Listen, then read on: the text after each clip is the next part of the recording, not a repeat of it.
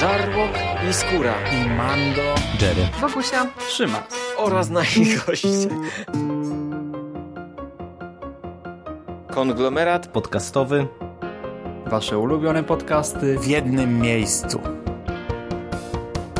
Zapraszamy. Zapraszamy. Zapraszamy. zapraszamy. Zapraszamy.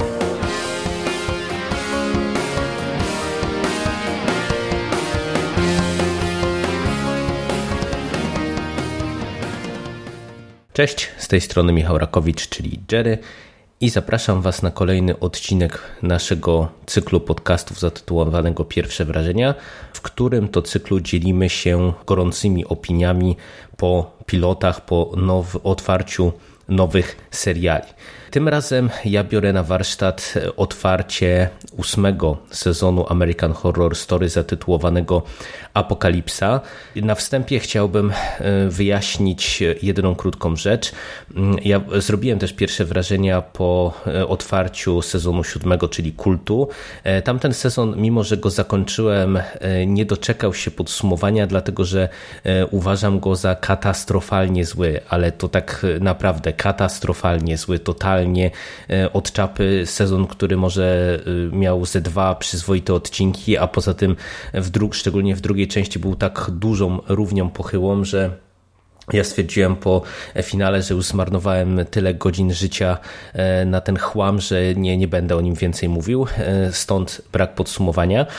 A to jest istotne też dlatego, e, że no, powiem otwarcie, ja siadałem do apokalipsy z bardzo mieszanymi, ale raczej negatywnymi uczuciami. W zasadzie wszystko mówiło mi, żeby nie tykać tej serii. Po pierwsze, jest ona zapowiadana jako taki swoisty crossover, e, bo nie wiemy jeszcze dokładnie na jakiej zasadzie to będzie funkcjonować, ale swoisty crossover e, pomiędzy dwoma wcześniejszymi sezonami, czyli pomiędzy Murder House e, oraz Coven, czyli Sabatem, tak? Jeżeli dobrze pamiętam, tak to chyba w Polsce było nazywane. No i e, ja wam powiem, że już to jakoś mnie troszeczkę odrzuca, dlatego że ja Coven e, uważam za sezon słaby, sezon z zaprzepaszczonym potencjałem i, i sezon, który w finale no, wybrał się w takie w taki kierunek, czy w taką nadmierną dosłowność, że e, mi się to absolutnie nie podobało. No a jeżeli będziemy mieli tutaj do czynienia z kontynuacją, no to zakładam, że gdzieś tam e, musimy wychodzić od finału tego sezonu. Co zresztą widać też na przykładzie tego, co dostajemy na razie, jeżeli chodzi o kontynuację wątków e, z sezonu pierwszego, no bo jednym z bohaterów tego sezonu jest Michael Langdon, czyli E, dziecko narodzone w ostatnim odcinku Murder House. I to już, jakoś mówię, nie nastrajało mnie optymistycznie. Co więcej, mieliśmy do czynienia z bardzo dużą ilością teaserków. Te teasery do American Horror Story, one są zawsze klimatyczne, świetnie robią robotę. I te też były takie. Natomiast kiedy pojawiły się pierwsze trailery, takie no, zbierające wątki fabularne, no to odrzucało mnie tu wszystko. I e, ta strona wizualna, i design, i to, co gdzieś tam można było e, wyczytać e, z tych klipów, jeżeli chodzi o fabułę.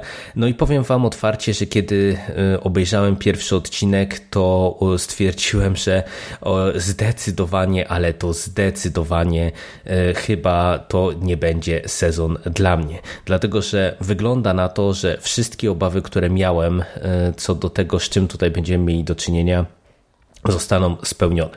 E, odcinek e, otwiera się dosyć mocno i też co warte wspomnienia jest to odcinek ze, ze scenariuszem Ryana Murphy'ego i Brada Falczuka, czyli twórców całej tej antologii. Odcinek otwiera się dosyć mocno, bo otwiera się od tej tytułowej apokalipsy.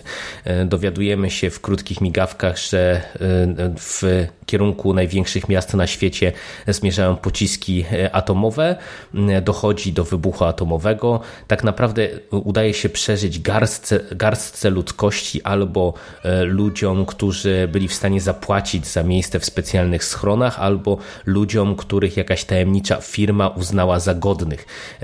E, ludzi z jakimś wyjątkowym DNA, którzy zostali przywiezieni do specjalnych placówek, które miały pozwolić na przetrwanie zimy atomowej. No i po tym krótkim wstępie, krótkim i intensywnym, przenosimy się właśnie do jednej z takich placówek, placówki zarządzanej przez niejaką Wilhelminę Venable, w tej roli Sarah Paulson, która podobno w tym sezonie będzie występowała jeszcze w trzech rolach i będzie powtarzała e, role, które odgrywała w sezonie pierwszym i trzecim. Wydaje mi się to bardzo dziwnym zabiegiem i ja e, już na tym etapie też jestem niechętny, bo wydaje mi się, że to będzie tylko potęgowało chaos i, i no, no nie wiem, nie kupuję zupełnie takiego e, rozwiązania. E, i ona zarządza e, tą placówką w dosyć, powiedziałbym, restrykcyjny sposób. Mamy tak naprawdę kilkoro ludzi tylko i wyłącznie w tej placówce, tych właśnie bogaczy i tam dosłownie parę tych godnych z tym jakimś wyjątkowym DNA. E, dowiadujemy się kilku zasad rządzących e, tą społecznością, między innymi e, zasadę, która mówi, że nie wolno uprawiać seksu pod groźbą kary śmierci. Widzimy jak ta społeczność funkcjonuje, że mamy ograniczenia jakieś tam żywieniowe, jest wprowadzony dosyć duży terror, czyli tam nie można też wychodzić na zewnątrz na przykład i tak dalej, i tak dalej. Mamy dosłownie parę migawek właśnie ze świata na zewnątrz i powiem Wam, że w tym odcinku tak po prawdzie nie grało mi totalnie nic. E, dyskutowałem trochę z Michałem Ziają e, pod swoim negatywnym postem na Facebooku na ten temat i on bronił tego odcinka, zresztą tak jak wielu, bo ten, to otwarcie spotkało się z dosyć pozytywnym przyjęciem pośród krytyków, czego ja kompletnie nie rozumiem. Bronił tego odcinka jako odcinka, który jest świadomie autoparodystyczny. Ja wam powiem, że zupełnie tego nie widzę. Widzę odcinek, który jest pod każdym kątem słaby. Jest słaby aktorsko, co jest y, trochę zadziwiające, bo odcinki y, i sezony, nawet te słabsze, y, jak chociażby wzmiankowany kult, aktorsko stały na dobrym poziomie. Ale tutaj mamy oczywiście powrót tych najbardziej kojarzonych z tą antologią nazwisk, czyli mamy chociażby Sarah Paulson, mamy Ivana Petersa, e, mamy Katy Bates, e, no i Paulson e, gra na autopilocie i jest raczej irytująca niż przerażająca czy intrygująca. Ivan Peters y, y, no, tak szarżuje, że po prostu ja mam wrażenie, że on y, no, po prostu robi autoparodię postaci z wcześniejszych sezonów i, i naprawdę już gra na takim przerysowaniu, że mnie osobiście ta jego postać tylko i wyłącznie irytowała i to irytowała nie, niekoniecznie chyba w taki zamierzony przez scenarzystów sposób. Mamy tutaj kilka kilka, dosłownie kilka innych postaci, które albo mają niewiele co do zagrania, albo e, no, wywiązują się zaledwie poprawnie ze swoich ról. Tak naprawdę, jeżeli miałbym kogokolwiek aktorsko w pewien sposób wyróżnić, to e, chyba byłaby to Katy Bates, która e, no, robi co może w ramach swojej postaci, która jest nieciekawą postacią, no ale e, Katy Bates jakoś się tam sprawdza e, i wywiązuje ze swoich zadań. I tak naprawdę jedynym pozytywem całego tego otwierającego odcinka jest Joan Collins, którą e, zatrudniono do roli babci pana Galanta, czyli postaci granej przez Iwana Petersa. No i ona gra fenomenalnie, bo ona ma być taką na maksa przerysowaną postacią. E, no i widać, że bawiła się na planie wyśmienicie, co się udziela e, w tych krótkich momentach, kiedy pojawia się na scenie także nam widzą. Dlaczego mówię, że e, wszystko tutaj leży? Tak jak wspomniałem, aktorstwo jest przeszarżowane albo nijakie. Fabularnie ja kompletnie nie kupuję tego otwarcia. Jestem po odcinku drugim i o nim też zaraz e, w dwóch zdaniach się wypowiem. Natomiast to otwarcie e, mnie odrzuciło, bo albo mamy e, do czynienia z motywami, wątkami, które w postapokalipsie były wałkowane po tysiąc razy i było to zrobione lepiej, subtelniej, ciekawiej, jak chociażby, nie wiem, wątek kanibalizmu czy wątek restrykcyjnego prawa w jakiejś zamkniętej społeczności. Ten świat jest przedstawiony nam w taki sposób, że ja kompletnie nie rozumiem, jak to ma działać, jak to ma funkcjonować. Jest wprowadzona jakaś tajemnicza firma, e, która teoretycznie tym wszystkim zarządza. Mamy e, zaprezentowaną tę jakąś tajemniczą placówkę, która ma umożliwić tym ludziom przeżycie, tylko to totalnie nie ma sensu. W tej placówce, nie wiem, mieszka z 10 osób razem z obsługą. E, słyszymy w którymś momencie, że kilka innych tych placówek padło, zostało e, zniszczonych, opanowanych przez jakieś tam resztki ludzkości, jakichś tam kanibalów czy jakichś innych ludzi, e, którzy przeżyli tę apokalipsę. No tylko, że po prostu ja kompletnie nie rozumiem, jakby ta placówka miała się obronić. No widzimy jakieś dziwne, sterylne pomieszczenia, które też kompletnie w niezrozumiałe, niezrozumiałej dla mnie przyczyny są stylizowane na jakieś takie, powiedziałbym, nie wiem, XVIII-wieczne czy XVII-wieczne pomieszczenia.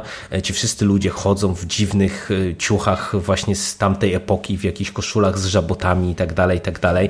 Mamy właśnie jakieś dziwne prawa ustanowione w ramach tej placówki, jak nie wiem, chociażby jakieś słuchanie tej samej piosenki codziennie. I to jest po prostu wszystko albo idiotyczne, albo głupie, albo zwyczajnie nieciekawe i źle zrobione. No, absolutnie w tym pierwszym odcinku ja od strony fabularnej e, nie widzę, żeby coś tutaj ciekawego e, miało nam na przyszłość American Horror Story Apokalipsa zaoferować i ja po prostu byłem odrzucony. E, co więcej, właśnie ta stylistyka. Przy American Horror Story często mówi się o tym, że to jest serial przestylizowany. No i on taki jest. Tu koronnym argumentem w, za taką teorią e, jest zawsze przywoływanie e, hotelu, który był sezonem E, ocenianym różnie. Ja go akurat lubię, bo to był sezon mo dosyć mocno obyczajowy e, i sezon, który z jednej strony był właśnie szalenie przestylizowany, ale z drugiej strony w, tej swoim, w tym swoim przestylizowaniu był konsekwentny, grał i ogrywał pewne e, tropy i pewne motywy i to tam naprawdę całkiem dobrze wypadało, to całkiem dobrze grało. Tutaj mamy jakąś dziwaczną stylizację tej całości, która powoduje, że my oglądamy to wszystko jakby to była jakaś tania parodia. E, I to tania używam w sposób e, świadomy, dlatego że mm, e, American Horror Story przyzwyczaiło nas do tego, że nawet jeżeli jest często sezonem statycznym, znów można przywołać wspomniany hotel, gdzie tak naprawdę no przecież wszystko rozgrywało się w pomieszczeniach głównie, w miejscach hotelowych. Można przywołać Roanoke, które się roz, rozgrywało tak naprawdę w jakimś tam jednym domu czy, czy w dwóch lokalizacjach, ale tam, przy tamtych serialach, przy tamtych sezonach nie miałem nigdy poczucia, że e, nie wiem, brakuje e, tutaj e, pieniędzy, czy brakuje budżetu na to, żeby ten serial zrobić dobrze. A ten sezon wygląda po prostu słabo. I wiecie, ja bym to kupił, gdyby to było zrobione na zasadzie takiej, że mamy do czynienia z postapokalipsą właśnie, mamy do czynienia ze światem, który upadł i dlatego e, to wszystko jest właśnie jakieś, nie wiem, tanie, obskurne i tak dalej, i tak dalej, ale nie, to jest po prostu sterylne, to jest sterylne i utrzymane w takiej stylistyce, której ja kompletnie nie kupuję w kontekście e, końca świata, no bo e, ja nie jestem w stanie sobie wyobrazić, kto wpadłby na tak idiotyczny pomysł, żeby właśnie przy okazji końca świata kazać ludziom ubierać się w żaboty i jakieś sukienki XVIII-wieczne. No, nie tak funkcjonuje świat po, po postapokalipsie, nie tak funkcjonowałby świat po postapokalipsie. Także całościowo naprawdę to się oglądało e, dla mnie jak nudną, słabą e, autoparodię American Horror Story e, i naprawdę ten pierwszy odcinek mnie totalnie zniesmaczył i totalnie zniechęcił i to na tyle, że zastanawiałem się, czy w ogóle brać się za kolejny epizod, czy nie poczekać na przykład do końca sezonu, no bo mam na świeżo w pamięci kult, który rozpoczął się przyzwoicie z uwagami, a później z odcinka na odcinek było coraz gorzej. Natomiast e, stwierdziłem, że sprawdzę, e, co tam w tym drugim odcinku e, dostajemy, tym bardziej, że w finale otwarcia w finale pilota pojawia się Michael Langdon, czyli tajemnicza postać reprezentująca wzmiankowaną w wielu miejscach firmę i mówi, że oto on przybywa jako osoba, która ma zabrać część ludzi z tej placówki do jakiejś e, super placówki, w której będą mieli szansę naprawdę przeżyć, a nie jakby w skrótce zginąć właśnie zaatakowani przez jakiś tam kanibali. E, no i troszeczkę ten epizod drugi jest ciekawszy, przy czym tak naprawdę tutaj wyróżnia się on jednym, rolą Cody'ego Ferna. Mysza z Mysza Mówi i Myszmasza wczoraj napisała właśnie, że nadrobiła te pierwsze dwa odcinki i że w jej oczach rola Cody Ferna prezentuje się, czy wygląda jakby y, on tutaj trochę y, był kreowany na wampira Lestata i ja siadając do tego odcinka już miałem to w głowie i totalnie się z nią zgadzam. E, Cody Fern jest y, naprawdę od strony aktorskiej fenomenalny i zjada wszystkich pozostałych aktorów po prostu na śniadanie i na przystawkę. Ma tutaj rolę niejednoznaczną, ma rolę dosyć ciekawą i wywiązuje się ze swoich zadań naprawdę perfekcyjnie i to jest tyle pochwał z drugiego odcinka. To tak naprawdę jest jedna, jedyna rzecz, która y, trochę podbija poprzeczkę y, w moim odczuciu po katastrofalnie słabym otwarciu. Ten drugi odcinek jest nieco lepszy. Y, przy czym on jest tylko trochę lepszy i właśnie stoi głównie tą kreacją aktorską Ferna w roli Michaela Langdona, dlatego że od tej strony fabularnej znowu mamy albo do czynienia z kalkami, bo tutaj jest z kolei eksplorowany w zasadzie przez cały odcinek wątek sztucia na siebie mieszkańców e, małej społeczności, co wypada tak sobie. Momentami jest to e, zrobione całkiem nieźle, momentami jest to zrobione e, naprawdę bardzo tak tanio i przewidywalnie i w którymś momencie to już się orientujemy, że wiemy w jakim kierunku ten wątek będzie zmierzał. Dla mnie to jest takie sobie, ja nadal nie czuję tutaj żadnej myśli przewodniej, nadal nie czuję, e, co tutaj twórcy chcą nam zaproponować. Nadal e, jest przeokrutnie irytująca cała ta e, stylistyka, którą nam tutaj zaproponowano. No i ja jestem raczej na nie. Jeżeli miałbym e, ocenić jakoś te pierwsze dwa odcinki, pierwszy katastrofalnie zły, drugi ze scenariuszem Jamesa Wonga lepszy, natomiast e, z racji właśnie na to, że jest bardzo niedookreślony co do przyszłości, jaką możemy dostać i tak możemy dostać jeszcze coś tutaj ciekawego, e, natomiast niestety ja mam obawy, że to pójdzie w takim kierunku, który w mojej ocenie będzie totalnie niestrawny i totalnie e, e, mnie odrzuci, ja cały czas się biję z myślami i raczej zrezygnuję z oglądania na bieżąco, raczej poczekam do końca sezonu, zobaczę z jakimi ocenami będziemy mieli tutaj do czynienia i może wtedy zdecyduję się go całościowo nadrobić.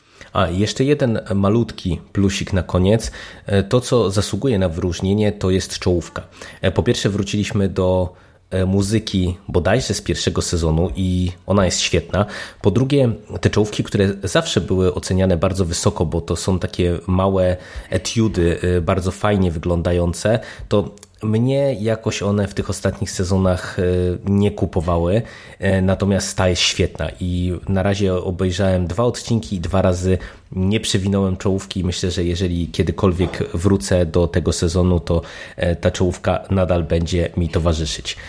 Mały plusik, no ale zawsze plusik. E, póki co e, ja raczej nie polecam. E, w mojej ocenie, patrząc z perspektywy tych wszystkich wcześniejszych siedmiu sezonów, z tak słabym podwójnym otwarciem chyba nigdy nie mieliśmy do czynienia.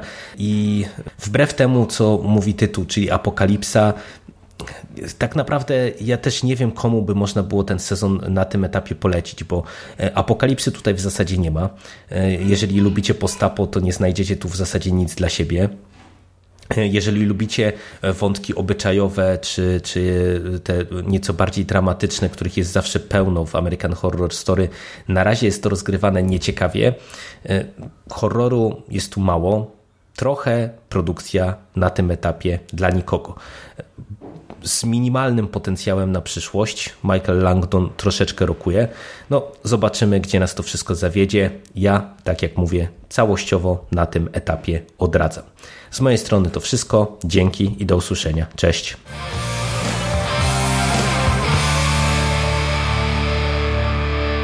You finished? That's it, man. Game over, man. It's game over. What the fuck are we gonna do now? What are we gonna do?